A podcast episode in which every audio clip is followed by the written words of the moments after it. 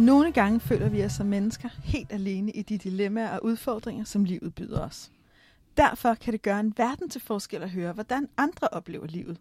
Velkommen til Kære Daisy, en podcast, hvor breve med udfordringer, længsler og dilemmaer vendes med respekt og kærlighed. Fordi vi alle sammen famler i livet en gang imellem.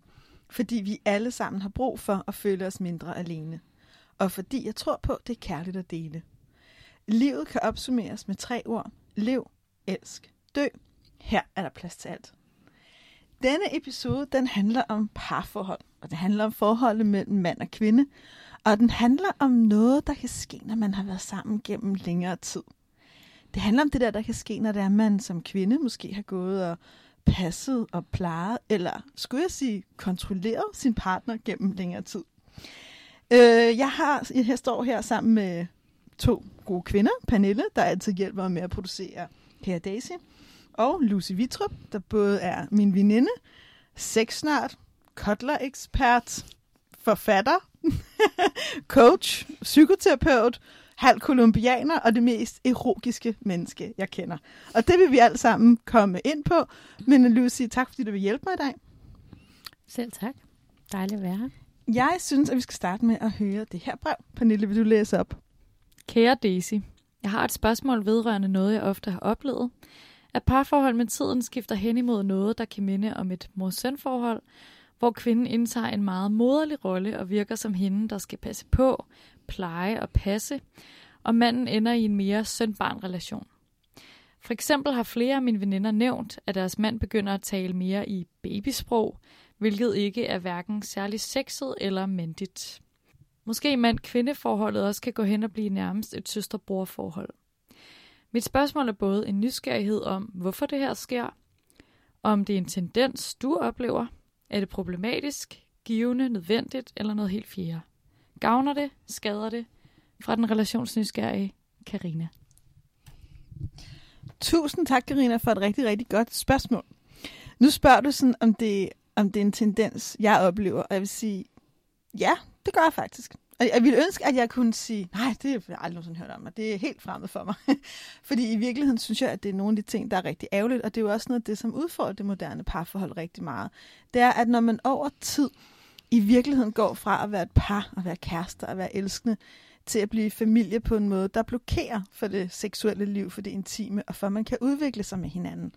Og ja, jeg har oplevet en del par, som kommer ind i nogle roller, hvor man kan kalde det sådan mor, barn, søster, bror, men i hvert fald, hvor familiedelen af deres parforhold kommer til at fylde så meget, at de nærmest ikke kan være par. Det er en problematik, jeg har oplevet mange gange. Og jeg har bestemt også oplevet, at, at nogen nogle gange i parforhold på en eller anden måde får givet så meget af sig selv væk, at de pludselig bliver hjælpeløse og pludselig ikke kan nogle ting, som de ellers godt har kunnet. Men Lucy, hvordan er det her noget, du oplever?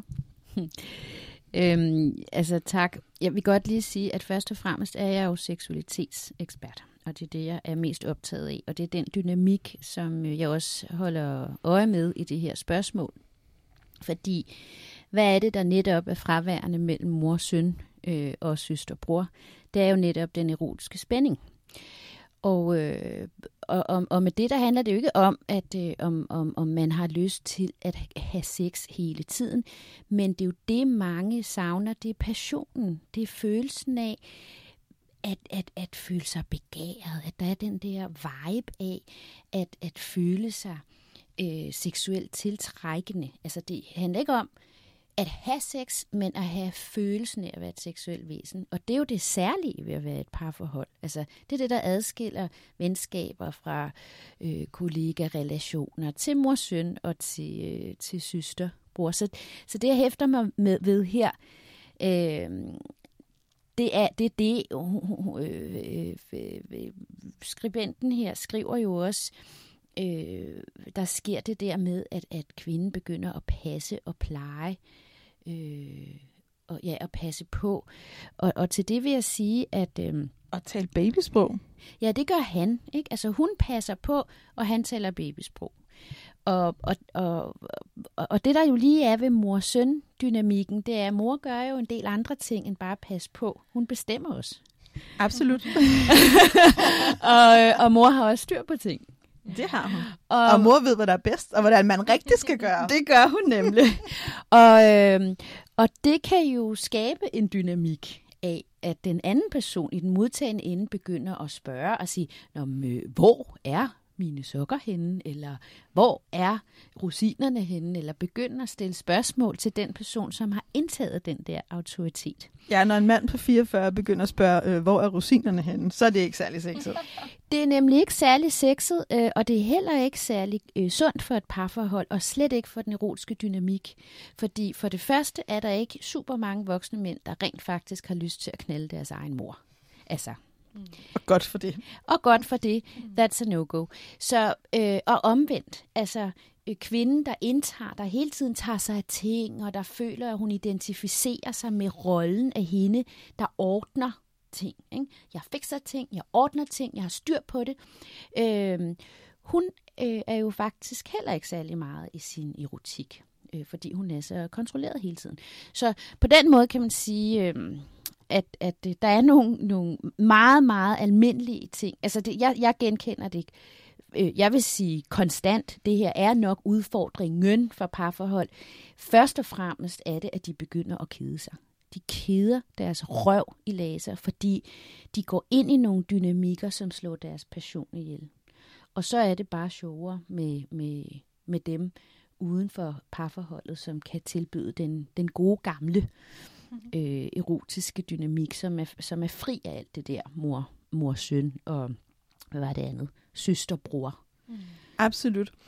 Jeg tænker sådan selv, at nogle af de par, jeg har fulgt gennem længere tid, både mit private liv og også blandt mine klienter, jeg tror, at rigtig mange parforhold kan komme nogle steder hen i perioder, hvor man som par måske mister lidt passion, eller der er ikke så meget plads til den i livet. Og der er også noget smukt i den del af kærligheden, hvor man kan gå hen og være den der støttende person, give en søsterlig, bruderlig, faderlig, moderlig kærlighed.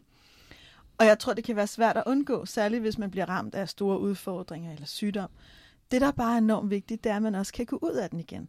At man måske godt i en periode, kan være den, der ligesom ved, hvor sokkerne er, eller har, har styr på det overordnet, men at det ikke bliver der, hvor man er hele tiden. Og noget af det, jeg oplever, hende den relationsnysgerrige her, hun i virkeligheden i tale sætter, det er, at rigtig mange par kommer ind i en uheldig dynamik. Det er det, jeg hører, du genkender, Lucy. Mm. Og så bliver det der ligesom. Og så er det, at vi begynder at tale om, at netop passionen forsvinder, lysten forsvinder. Kvinder, der møder enormt mange kvinder, der føler sig overbebyrdet, som føler sig presset, som føler, åh, jeg hænger på så enormt meget. Det er altid mig. Ja, og de føler sig øh, overbebyrdet og overset. Mm. Absolut. Og det er en hård kombi. Og det er en dødssyg kombi. Ikke? øh, og, og så har vi de her øh, øh, blomster, som visner. Ikke? Og så bliver de i øvrigt meget modtagelige for, for, for den der mand uden for ægteskabet eller uden for parforholdet, som kan tilbyde det der begærsfulde blik, og som ikke, øh, øh, som ikke indtræder i den der mor-søn eller søster-bror-dynamik. Spørg, hvor rosinerne er og spørger, hvor rosinerne er. I forhold til det med søsterbror, der vil jeg også sige, at selvfølgelig er venskabet jo for mange mennesker afgørende for at overhovedet at kunne bære sig selv og hinanden igennem livet. Øhm, og det er vel også det, der jeg ser som en stor udfordring med parforholdet, det er, at, at vi skal, vi, vi, for at kunne lykkes i hvert fald med det i længere tid, så skal vi mestre nogle forskellige roller. Øh, uden at vi skal kunne være øh, øh, sårbare, vi skal kunne få moderlig og faderlig omsorg, vi skal kunne give moderlig og faderlig omsorg, uden at det netop går ud over øh, det at være elsker og se hinanden lidt på afstand og se hinanden med nye, friske øjne og alt det der. Øhm, og i virkeligheden vil jeg sige, at, at, at det, der er afgørende her, det er at være bevidst om sin egen rolle i det her. Det er jo klart, at hvis jeg begynder at blive meget kontrollerende og have styr på alting, og måske også tale en lille bitte smule ned til min mand, så kan det godt være, at han bare træder ind i rollen, øhm, som den her, der lige pludselig ikke ved noget som helst. Mm, præcis. Noget af det, jeg genkender meget for mine samtaler, når du nævner det der, det der, der, der er, når, jeg havde sådan et par her for nylig, som, hvor vi snakkede om præcis det her, hvor det blev sådan en diskussion imellem dem, hvor han var sådan, nej, jamen, det er også din skyld, fordi du har altid haft så mange holdninger til, hvordan alting skulle være. Og hun var sådan, ja, men det er da også fordi, at du bare har lavet mig bestemme alt, og jeg har hængt på alt, og hvis ikke jeg gjorde det, så blev det ikke gjort.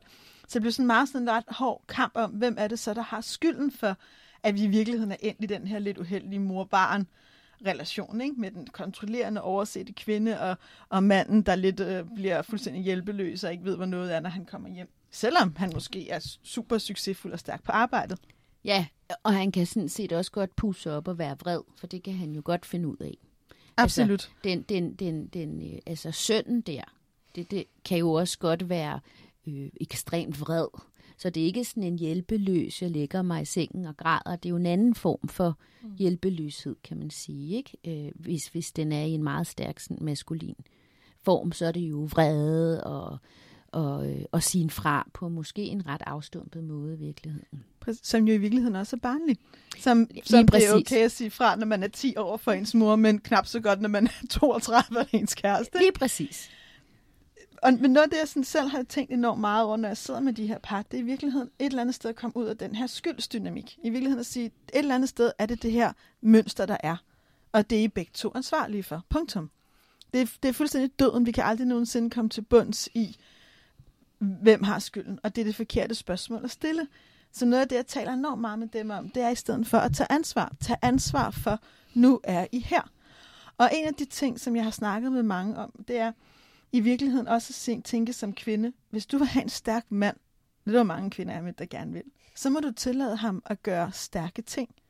Og hvis du gerne vil have en nydende, sanselig, kærlig kvinde, så er du også nødt til at lade hende være det. Så i virkeligheden det der med at gå lidt mindre over i hinanden, og lidt mere tilbage i sig selv, i virkeligheden inden for parforholdet, og blive enormt bevidst om, hvor er jeg i mit liv, hvad er det, jeg har brug for? Tag ansvar for det, man grundlæggende har brug for. Og så derfra begynde at komme med nogle andre perspektiver med en anden energi ind i parforholdet. Absolut. Og jeg vil også sige, at det er i virkeligheden noget af det, der adskiller den umodne fra den modne. Fordi den umodne, det unge menneske, den 20-årige, 15-årige, har en eller anden øh, øh, øh, forståelse af, at i øvrigt, at alt kan, vi, vi, vi vokser sammen, og altså ikke nødvendigvis en bevidst forståelse, men men at, at der er en anden en, der kan fylde mig op, og jeg skal bare møde den her dejlige kæreste, så får jeg det dejligt, så bliver alt godt. Hvor at, at, øh, at jo ældre jeg bliver, jo mere erfaring jeg får, både med, med, mig, med mit eget liv og med mennesker, jeg taler med, så bliver det nemlig tydeligere og tydeligere, at, at det hele tiden at handler om at være i en bevægelse hen imod sig selv at møde sig selv, og være nær på sig selv, og være tæt på sig selv. Og det er derfra, at vi kan møde det andet menneske, som et, et fyldt bære, kan man sige. Hvis jeg er et fyldt bære, så møder jeg dig som et fyldt bære, og derfra kan vi skabe noget, en, en ny cocktail sammen. Ikke? Absolut. Øhm, at, at hvis jeg kommer med et halvt bære, og du skal gøre en masse ting for at gøre mig glad, øh, om, om de ting, det er, at du skal komme hjem på et bestemt tidspunkt, eller sætte sukkerne et bestemt sted, eller om det er, at du skal sige øh, nogle bestemte ting til mig, eller hvad det er.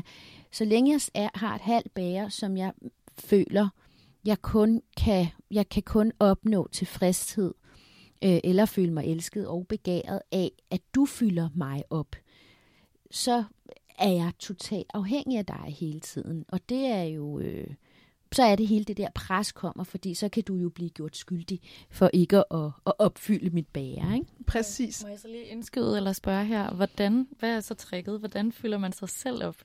Fordi det er jo sådan lidt en, en abstrakt ting i virkeligheden, som måske kan være mere konkret. Det er helt vildt så abstrakt det er, til trods for, at der er jo ikke et dameblad, eller en blog, eller en selvudviklingsguru, der ikke siger, at ah, du skal bare elske dig selv, du skal bare elske dig selv. og øh, så tak for spørgsmålet. Jeg arbejder med det på to forskellige måder. Øh, den ene, det er at give mennesker, øh, og mig selv, øh, I practice what I preach, men mennesker, jeg arbejder med et spørgsmål, der er, hvad vil et menneske, der elsker sig selv, gøre nu? Og det er så enkelt et spørgsmål. Mm. Og prøv det, og se verden forandre sig for dine øjne. Fordi når først jeg stiller mig selv det spørgsmål, inden jeg putter mad i munden, inden jeg tager en beslutning, inden jeg beslutter mig for, om jeg skal være sammen med en person, inden jeg beslutter mig. Hvis jeg stiller mig selv det spørgsmål, hvad vil et menneske, der elsker sig selv, gøre nu? Så vil jeg øh, lige pludselig opdage øh, også, hvor enormt meget jeg gør, som er ydre styret, som er styret af, hvad andre mennesker, øh, andre menneskers dagsorden, hvad andre mennesker forventer af mig, øh, og opdage, at jeg rent faktisk kan gøre noget helt konkret i små ting. Og jeg kan faktisk også jeg kan selv vælge at tage avocadomaden i stedet for brownien. Det, det er helt ned til, til det meget konkrete niveau der. Mm. Øh, ja. Og det ændrer jo langt hen ad vejen også relationsdynamikken. Fordi hvis man i virkeligheden bliver meget bevidst om præcis alt den visdom, der ligger i det spørgsmål, du stiller, så begynder man også at tage ansvar for sin egen eksistens, fylde sit eget liv op med mening. Og derfra relaterer vi også anderledes, og bliver i virkeligheden, der er mange af de par, jeg arbejder med, som siger til mig, lidt ligesom her i brevet, gavner det, skader det, er det problematisk, er det ikke? Vi er forvirret, og vi er forvirret, når vi er ude af os selv. Når det er, at vi kommer hjem i os selv, så kan vi jo pludselig mærke, her er jeg, ikke udefra, hvad skal man, hvad skal man ikke, hvad bør man, hvad bør man ikke. Skal man som kvinde tage sig alle de sociale aftaler, eller skal man ikke? Skal man folde sokkerne, eller skal man ikke? Når du kommer hjem til dig selv, kan du pludselig mærke, ved at folde sokkerne eller ej? Hvad gør det ved mig at folde dem? Føles det rart at være den, der styrer hele familiekalenderen? Eller føles det i virkeligheden, som om jeg er blevet nogens mor?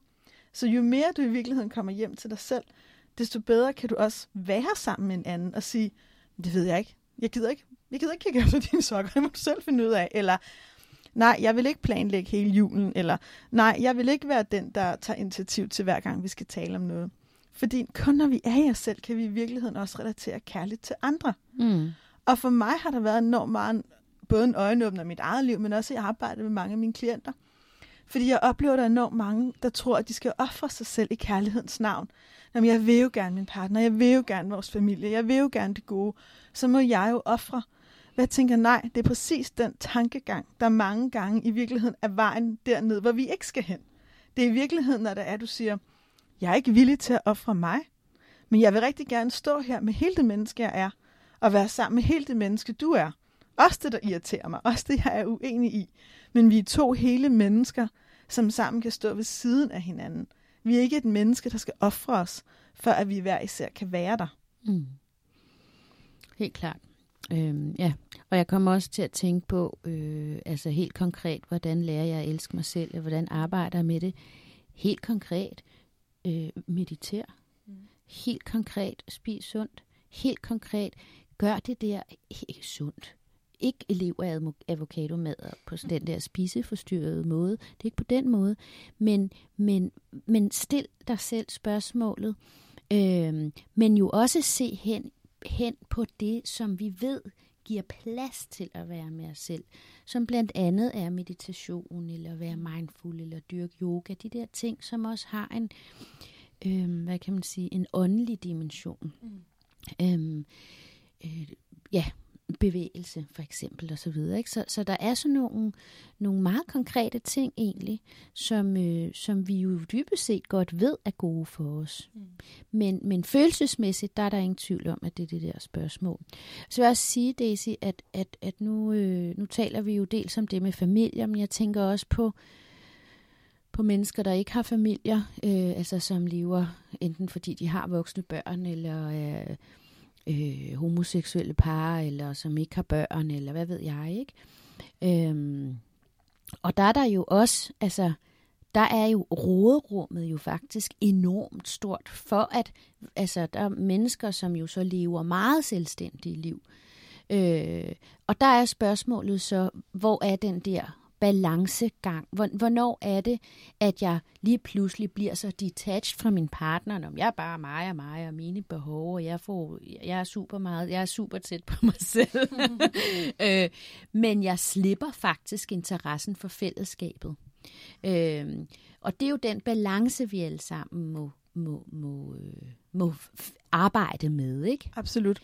Altså jeg tænker altid, i et parforhold, uanset hvad konstellationen er med eller uden børn, homo med børn, homo uden hetero, whatever, alle de her kasser, vi har, at det handler om i et parforhold både at vælge friheden til og vælge fællesskabet til.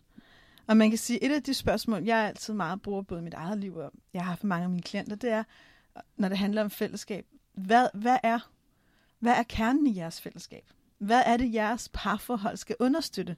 Hvad er det for nogle værdier, som ligger til grund for lige præcis jeres kærlighed? Og når jeg spørger på den måde, så er det ikke kun, oh, vi har det sjovt sammen, eller vi elsker hinanden, eller vi har god sex, eller det, det er ikke kun det. Altså, det er selvfølgelig en del af det, men det er også lidt den der, jamen, lige så vel som man kan spørge sig selv, hvad giver mening i mit liv, så kan man også spørge hinanden, hvad er det for en mening, vores parforhold tilfører verden? Hvad er det for et fundament, vores parforhold skal give os, og et eller andet sted også verden? For når man begynder at tænke de ting i, så bliver parforholdet også noget, der har en styrke i sig selv. Det bliver ikke bare det sted, hvor man vender hjem, når man er træt, eller lader op, eller kan spise, eller dyrke sex, eller vaske vasketøj. Det bliver også noget, som man dyrker, fordi man hele tiden er bevidst om, hvad er det værdien lige imellem os to? Hvad er det, vi to kan sammen? Og det tror jeg er sindssygt vigtigt, fordi netop som du siger, vi lever nogle liv under meget forskellige vilkår, men det vi har til fælles er, at vi alle sammen hele tiden bliver udfordret på det. Vi kan jo hele tiden vælge at give os selv 7.000 forskellige steder hen, i alle mulige forskellige relationer. Arbejde, venner, oplevelser, whatever. Så der er også nødt til at være noget, der gør, at vi vender os mod det samme menneske igen og igen. Helt klart. Det minder lidt om en uh, relationsmodel, vi lavede vi to sammen. ja. øhm, og, og, og jeg har lyst til at nævne den, fordi der var jo netop det med dig og mig og vores vi, som er nogle ret Præcis. lækre kategorier egentlig, ikke? Øhm, og hvor vi jo netop talte om, at der er dig, og der er mig, og så vores vi, og lad, og lad være meget bevidst om forskellen på Præcis. at være dig og mig og vores vi.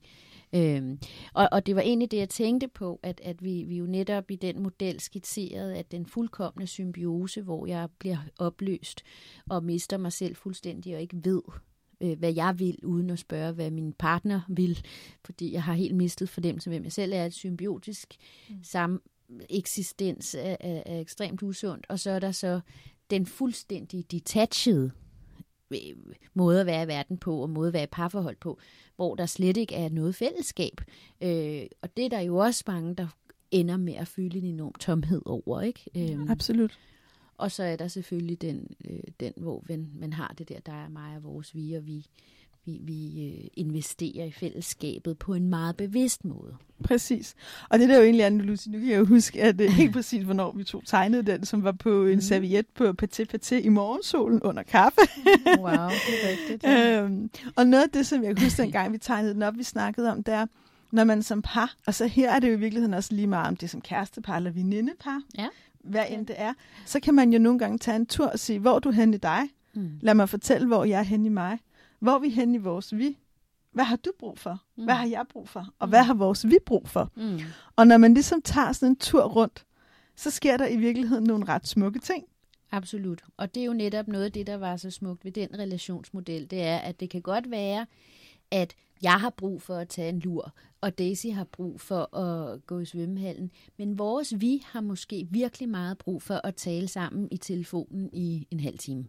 Absolut. Og det er noget, Ja, nå, det er egentlig et meget fint eksempel, ikke? fordi så er det så, hvad vil det menneske, der elsker sig selv, gøre nu? Mm. Vil hun insistere på at tage sin lur, eller øh, gå i svømmehallen, eller investere i vores vi? Og der, derfra vokser svaret af sig selv. Så dig, der lyttede med, øh, det som jeg vil råde dig til er to ting. Det ene det er at få fat i bogen, der hedder Erogi, gør seksualitet til din personlige styrke, som Lucy har skrevet. Der kan du også læse en lille smule mere om relationsmodellen og få en masse fantastiske værktøjer, så sætter din seksualitet i spil i hele dit liv, så det ikke kommer til bare at handle om at have sex, men det handler om at connecte til din livskraft. Så få fat i den bog. Og nummer to, det er at prøve en gang at tage sådan en tur rundt i relationsmodellen. Ligesom øh, mig og Lucy her har vist. Spørg dig selv, hvor jeg Spørg din kæreste, hvis du har sådan en, eller din gode veninde, eller din søn, hvor du. Og så prøv en gang at tænke bevidst over, hvad har vores vi brug for, og gør det til en samtale. Det var alt, hvad jeg havde til dig i denne episode, kære Daisy. Tusind tak, fordi du lyttede med, og tak til dig, der delte dine tanker. Det er kærligt at dele, og jeg håber, at denne episode af Kære Daisy har givet dig en tanke, eller måske en idé, du kan bruge i din hverdag. Du har kun et liv, ældste. Du lyttede til Kære Daisy, en podcast med et formål om at vende nogle af livets dilemmaer og få dig til at føle dig mindre alene. Vil du have mere inspiration og flere perspektiver på det moderne liv, så følg Daisy på Instagram og Facebook, eller skal du op til, hende, til hendes nyhedsbrev på daisyløvendal.dk. Kære Daisy vender tilbage med en ny episode hver 14. dag, og du finder dem i iTunes og på SoundCloud og på daisyløvendal.dk. Og husk, hvis du kunne lide, hvad du hørte, så send det endelig videre.